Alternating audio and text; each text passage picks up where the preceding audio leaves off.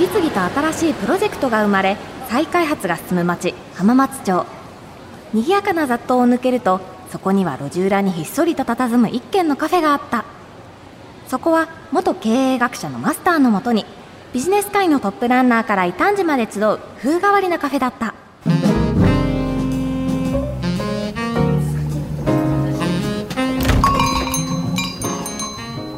おっとそろそろ連続起業家で生き物カンパニー代表取締役の菊池慎さんと土の研究者で森林総合研究所主任研究員の藤井和道さんがお越しになる時間だ。今夜はビジネスや可能性の視点から土について伺うんですよね。水や空気は気候変動で話題になることが多いですけど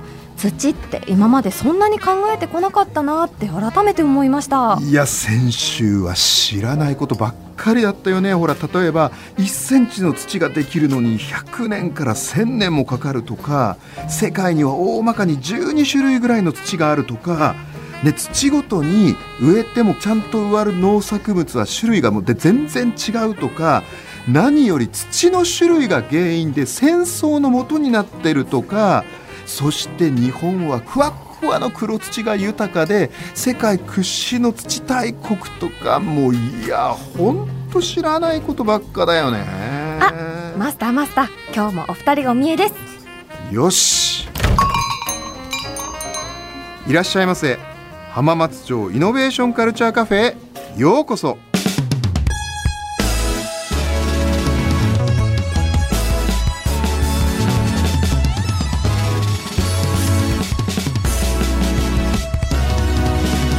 浜松町イノベーションカルチャーカフェ。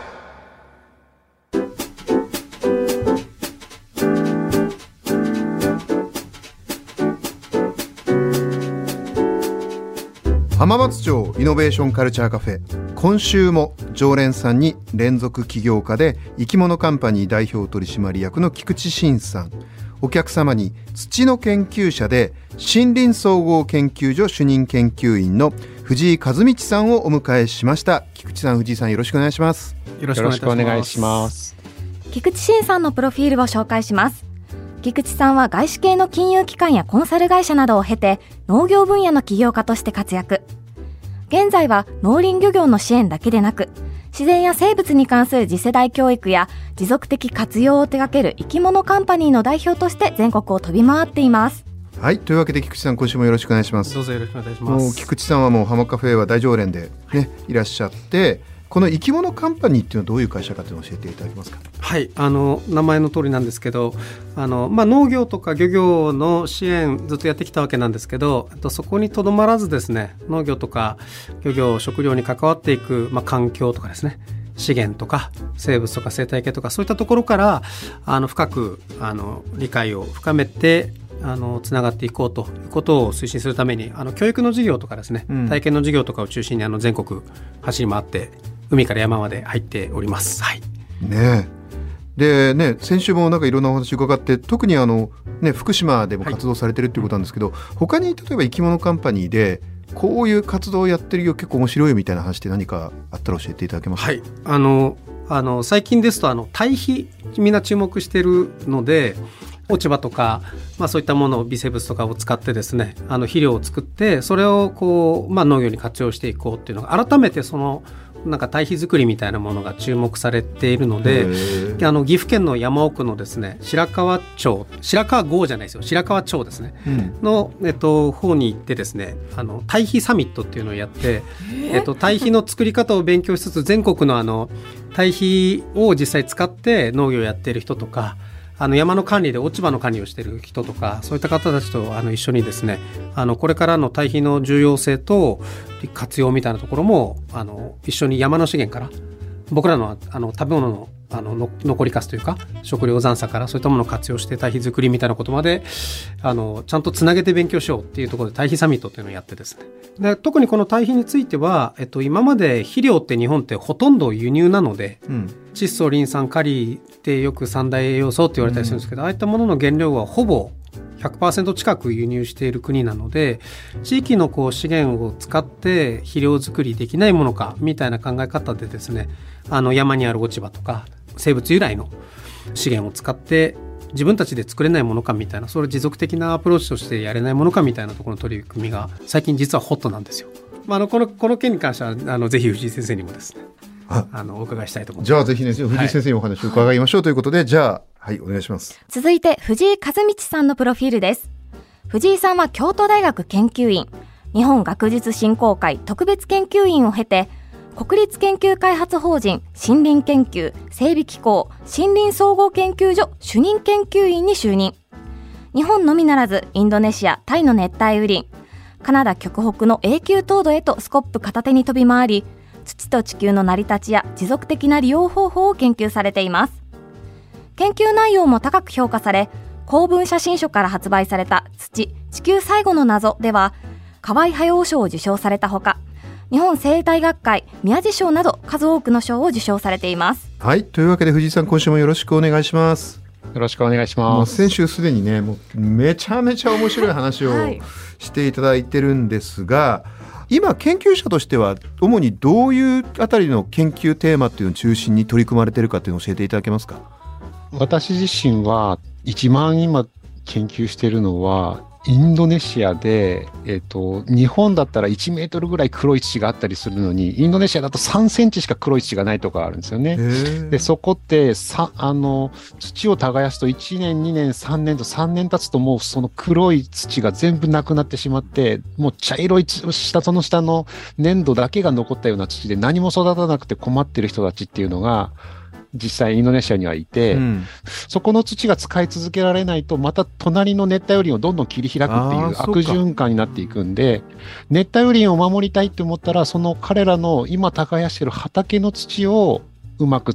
持続的に使えなきゃいけないというところで、私はそ一番に世界でこう条件が一番悪いようなところで、どうやったら農業ができるかなっていうようなことをえー、研究して、まあ、それがうまくいったら他のところでもきっとうまくいくだろうなっていうようなことを考えてあのインドネシアって私の理解ではまあ非常に熱帯雨林でねジャングルとか自然がもう本当はめ,、ちゃめちゃ豊かでだけど一方でまあよく言われる熱帯雨林の森林伐採で農地を開墾してるのがまあ世界的に課題だって言われてると思うんですけど、はい、それは土が問題なんですね。そうなんです僕もなんか熱帯雨林、豊かな熱帯雨林を見にインドネシアに行ってショックだったのは、あの、まあ、本当に熱帯雨林もたくさん切り開かれてるっていうことと、それの原因は僕はもっと悪い奴らが、あの、どんどん熱帯雨林を切り開いてるんだと思ってたら。僕もなんか勝手にそういうイメージでした。なんか悪い奴らがね。そう、悪い奴らがいるんじゃないかと思ったら、そうじゃないです。むっちゃくちゃその、どうやって明日のご飯食べようかって思ってる普通のいい人たちが、あの、畑が、あの3年経つと何も育たなくなるで隣の熱帯雨林を切り開くっていう悪循環に陥っているっていうそういうのをなんとかしたいなっていうことで土少なくとも土のもん土だけは持続的に使い続けられたらいいなと思ってやっています。というわけでじゃあ今週もどうぞよろしくお願いいたします。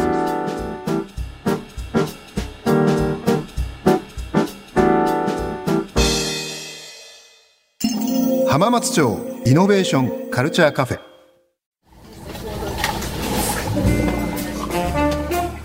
はいではここからはですね、えっと、そんな菊池さんと藤井さんをお招きしまして、えー、先週に引き続き土が作る未来とはというテーマでお話ししていこうと思うんですが先週はねもう土の現状の、まあ、基礎知識から課題からねいろいろ教わってとにかく我々土の重要性は大変よく分かりましたのでここから先未来ですね、うん、えー、土が解決しうるような社会課題とか、まあ、ビジネス的なあるいはイノベーション、こういうイノベーション期待したいみたいな可能性についてお伺いしていこうと思うんですけどまず藤井さんからお伺いしたいんですが土を何か見直したり改善することで地球や社会の課題が解決できるっていうような問題はあるんでしょうか？あとリスナーの方も一番身近なものでいくと例えばスマートフォンの中の、えっと、半導体ってシリコンですね。はい、すね半導体シリコンなんですけど、はい、あれ砂なんですよね。あ、それでシリコン。究極の材料は砂なんですもんね、はい、だから砂ですよね。SiO2 でしたっけそうなんですね、はい、それがすごい結構純度が高い砂じゃなきゃいけなくて、それがあるところってそんなにいっぱいなくて、で、そうすると、あの、純度の高い砂があるところっていうのが、どんどんどんどん削られていくっていう、で、そ、逆に言うとそこの例えば中国に今いっぱいその砂を依存しているとか、うん、私の調査しているインドネシアに依存しているっていうことになると、例えば戦争が起きたりとかすると、突然その半導体が届かなくなるぞっていうような、はい、あのサプライチェーンの問題が起きてしまうみたいな、うん、そういうのが一つ土と関わってるかなと思います。菊池さんいかがですか？今土と何かこう未来への課題みたいな時にどういうことをお感じになるえっと、もう分かりやすいところで建築業とかですね、まあ、はいはい、あのコンクリートとか、うんあの、まあ、いろんなこう例えば敷き詰める砂とか、はい、あれ全部どっからか持ってきてんですよ、うん、浜辺から砂ザーって削ってしまって持ってくるとですね実はその浜辺の生態系も崩れてしまったりとか、うん、結局それを分離して破砕してもう一回水に溶ける状態までするっていうのはかなりのコストがやっぱりかかるので、うん、だったら和商市ってあのたあのただみたいなところからですねショベルカーで引っ張ってきちゃうとか掘り出してあの、まあ、なんかダンプカーで運んでしまった方が結果安いじゃないかみたいな世界観で今までやってきたんだと思うんですでもちょっと社会の雰囲気が変わってきたのは一つ潮目が変わって、うん、コストは高いんだけれどもあのそこの技術ちゃんと開発していこうよっていう流れにはなってきたかなって気はしますね。はい、あのもう一つお二人にお伺いしたいのがあの未来への課題あの、社会課題ということなんですけどあの先週もね土によって相性のいい作物があるんだと。うん世界の食料問題とか貧困とか飢餓とかっていうのも解消するためには土を見直すって大事な気がするんですけど、その辺はいかがですか？えっと、そうですね。やっぱりその場所によって抱えてる問題と、うん、そもそもある土が違って抱えてる問題が全然違うと、うん、日本は例えば、これまでずっと抱えてたのは外国から牛の餌を輸入し続けて、牛の糞尿、糞尿がの処理に困ってきたって、これがずっと長く日本の農業の問題だった。うん、で、一方、アフリカはどうかっていうと、お金がないことには肥料が買えないと。で、肥料さえあればいくらでも取れた場所でも肥料がないから何も育たないっていうことがあって、それでずっと食料問題が、あの、まあ、お金制限になってたっていう、うん、そういう地域もある。だあの日本では余ってて、方や、あの、本当に足りないっていう、そういうようなことっていうのの不均衡っていうのをどうやって最適化していくかっていうようなことは一つ大事なことなのかなと思います。なるほどね。菊池さんいかがですか？あの、豊かな土を持ってる国と持ってない国って、要は国がやっぱりその土を握ってしまってるといろんな面倒くさいことがあるなと思ったんですけどすごいなんかここは食料生産に向いているっていうところは本当は世界で共有した方がいいんだろうなと。うんでだからそしてそこは効率よく作りそれで食料の分配はあの最低限あの公平にやるみたいな世界観が好きだなと思いながらいつもこの土の偏在を眺めてますね。まあ、そういう意味では、うん、あの有利不利じゃないんですけど日本は世界屈指の土大国なんですよね多分あのここで作ってる限り、えっと、世界の食料問題解決できるんだぞぐらいので日本は米作ってあの足りないところに逆に米を安価で提供していくぐらいのなんか戦略でもよかったのかなみたいなことをちょっと思っている意味では僕はあの 日本はあの米作り続ける未来感が欲しいなと思ってますね。はい、藤井さんいかがですか今の菊池さんの話は。はいあの、結局土だけだったらチェルノーゼムはすごくいいって言うんですけど、結局先週お話いただいたウクライナのね、あそうです。ね、世界最高の土ってやつですね。世界で一番肥沃な土っていうのは、今戦火で見舞われてるウクライナにあって、あの、チェルノーゼムって言って一番小麦を育てるのに最高だって言うんですけど、実はチェルノーゼムにもにも弱点があって、それは水が足りないんですね。で、ちょっと水が少ないところ、あ例えばちょっとあの干ばつの年とかになるとほとんど砂漠になっちゃうっていう、うん、あやっぱり完璧な土なんてないんだと。その強いとこと弱いとこがあると。で日本はじゃあ何がいいかっていうとやっぱり、まあ、雨は十分あって土もそんなに悪くない、まあ、あのすごく最高だとまでは言わないけどそんなに悪くないあの日本はそうですけど逆に例えばイスラエルとかだと水がない代わりに天敵灌漑とかって言ってポタポタポタポタ日本からすると正直あのなんてそんなことをやるんだろうと思うかもしれないけどやっぱりそれぞれの国でできる限り自分ところの食料を生み出していってっていうことがまずベースにあって、その上でお互い融通し合うっていうのが土と、その土だけじゃない部分の話なのかなと思います。なるほどね。あと藤井さんのところので他になんかこの辺の世界の地域の土は注目ですよみたいなところってあるんですか？あ私、今一つ、うんと、身近な例でいくと、はいフィリピンの、フィリピン、皆さんがよくあのスーパーで買ってるバナナのこととかを結構研究してるんですけど、バナナって今世界的には本当にピンチで、あの、私たち人間はコロナでピンチになってる状態ですけど、バナナはバナナでフザリウムっていう一つのカビが、あの、バナナって全部クローンなので、一つ感染するともう世界中壊滅するって言われていて。その問題をどうするかっていうのを、あの、ずっと取り組んでおりまして、やっぱそれも土が、さっき黒い土はいいって言いましたけど、黒い土の方が微生物がいっぱいいて多様性があって、そうすると気候関係が生まれるんですけど、それがこう、黒い土がだんだんだんだん色あせていくと微生物も減ると、やっぱりそうすると悪い微生物が独り勝ちするような条件になって、そうするとバナナがか病気にかかるっていうようなことがあるので、はい。今までのバナナの畑の土っていうのは何が悪かったかっていうと、やっぱりそういう問題って隣の森林には全く起こってないので、うん。隣の森林の落ち葉を畑に持ち込むとか、うん。隣で生えてる木をあバナナの間に生やすとか、そういうようなことをすることによって、あのこのバナナの問題っていうのが、ずぐっと下がる、あのリスクが下がるっていうようなあの予備予備調査を今終わっていて、はい。それを今フィリピンでどんどん展開していこうっていうめちゃめちゃ面白いですね。菊池さんどうですか？いや話もうバナナはもう実は一回滅びてんですよ。え？一回滅びて今、えっと、もう多分この品種しかまともにこう大きく実が甘くっていう品種でもう最後の砦なんですよ。えバナナってそうなんですか？ここれこれが滅びると次の選択肢が今なくてあの島バナナみたいなやつ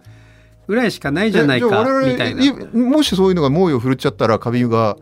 バナナなくなっちゃうなくなるバナナだけじゃなくてこういうクローンであの繁殖させてるものっていうのはあの実は芋類とかもそうなんですけどえ種芋で増やしていくじゃないですか。うん。でもそれってその例えば同じじゃがいもを作るでも例えばアメリカで作るのと中国で作るのとじゃあちょっと違うじゃないですか。使ってる土が今の話だと。うんうん。別になんていうんですかこっちがその感染しても同じ品種だけど滅びないみたいなことは起きえないんですか？アメリカでは感染しても中国には行かないだろうと。ウイルスとか菌が繁殖することはもしかしたら止められないかもしれないんです。でも土の中の状況が特定の菌の繁殖をもう抑止する力がその環境にあるのであれば特定のところはもうもう産地全滅です。だけどこの地域は、えっと大丈夫ですみたいなことは起き得るっていうのはあの人間のあの感染と一緒ですね。いやーすごいっすねあの菊池さんと藤井さんにお伺いしたいんですけどそういった中でやっぱ今日お話を伺ってると土っていうのは課題が2つ僕から見てもあるかなと思って一つがまずやっぱり僕も恥ずかしながらそうなんですけど理理解が少ない。うん。でもう一つ理解が少ないのとやっぱり時間軸とかそのなんか世界観みたいなのがなんか普通のビジネスのいわゆる仕組みに乗っかりにくそうな気がしててこれどうしていけばいいかっていうかなんか明るい未来はあるんですかね？あの例えば科学技術の推と例えばあの火星に NASA が住みつあの住み着こうみたいなことをいつかやると思うんですけど、はいその時に土がないんですよね火星には。でそうした時にじゃあやっぱり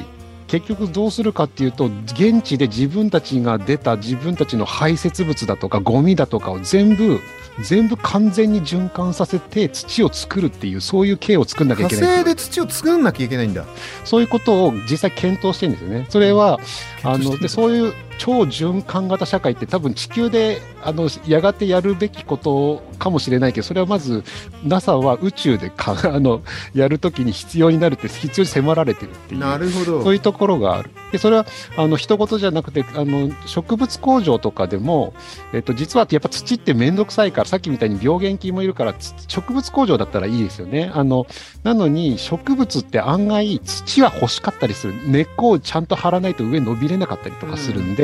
土みたいなものは欲しいと思ってる植物工場はいっぱいあってあよく私のところに相談来る。既存のね植物工場工場は当然ながらあまり土を使ってなくて、はい、そうなんです。でもやっぱり植物は土が欲しいと。だから土は作れない。人間には簡単には作れないけど土みたいなものをどうやって火星であるいは植物工場で再現していくかっていうのはこのビジネスのなんかスピード感でも考えていく必要があるっていう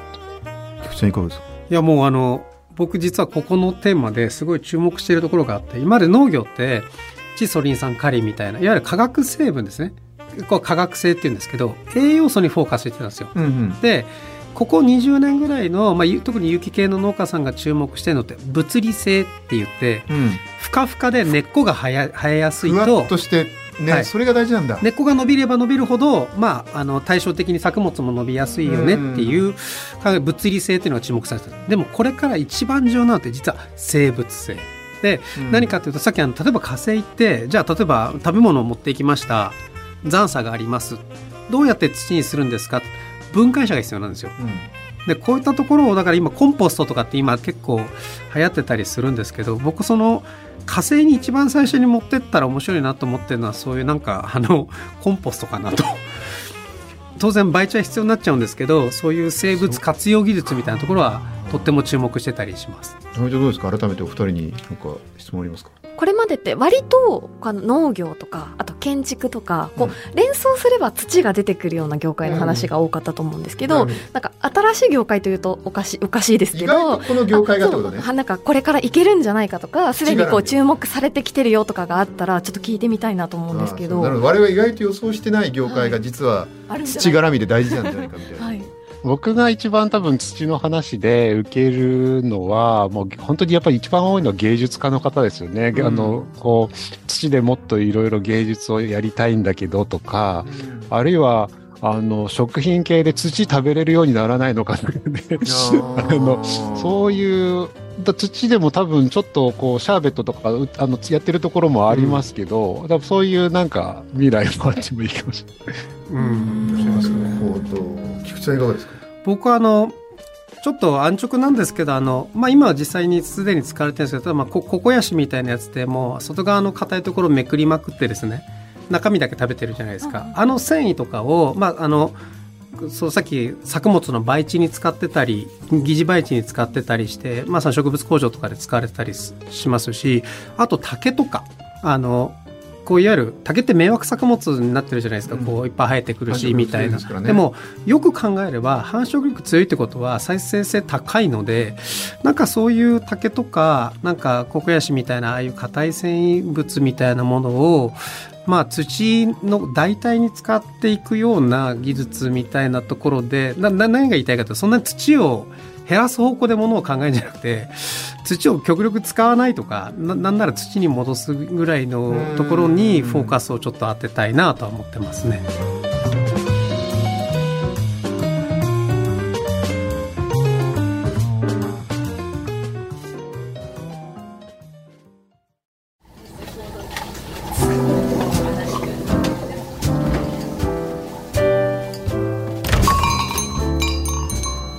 さん藤井さんありがとうございました。いやたがえみちゃん今週もとんでもなく面白かったね、はい。しかも土はバナナも救うんですね。そうだね。あともし人類が火星に移住するときには、まあ、土の代替物というか、まあ、新しい土みたいなものを作んなきゃいけない。いやーちょっともう本当に人類の未来を考えるときに土は欠かせないっていうことだよねそれにしてもマスター随分と目の下にクマが眠れていないんですか？お気づいた？いや実はね最近寝る前にお店の将来についていろいろ考えちゃってさ。まあそのせいでどうしても寝るのが遅くなっちゃうんだよね。今度は睡眠の専門家でもお越しいただいた方がいいんじゃないですか？ああ睡眠の専門家ね。いやいやいや確かにありだね。いや今度浜カフェに来ていただけるようにお願いしてみようか。え？冗談で言ったんですけど。いやいやありだよ。というかもう絶対お話聞いてみたい。睡眠とテクノロジーを掛け合わせたほらスリープテックっていう言葉も流行ってるし。まああとそうだそうだ。この前日本人が睡眠の研究でなんか大きな賞を受賞したってなんか聞いたよ大きな賞あこれですかね。柳沢正史教授ブレイクスルー賞受賞。あそうそうそうそう。柳沢教授。えー、っとブレイクスルー賞は Google の創業者らが2012年に創設。柳沢氏の受賞した生命科学部門は過去にノーベル賞を受賞した山中伸也氏や大隅義則氏らがいるさすがに大物すぎてお越しになれないんじゃないですか？まあまあその時はその時まあとりあえずさお願いだけしてみる。はいじゃあ今夜は上がって。はーいお疲れ様でした。はいお疲れ様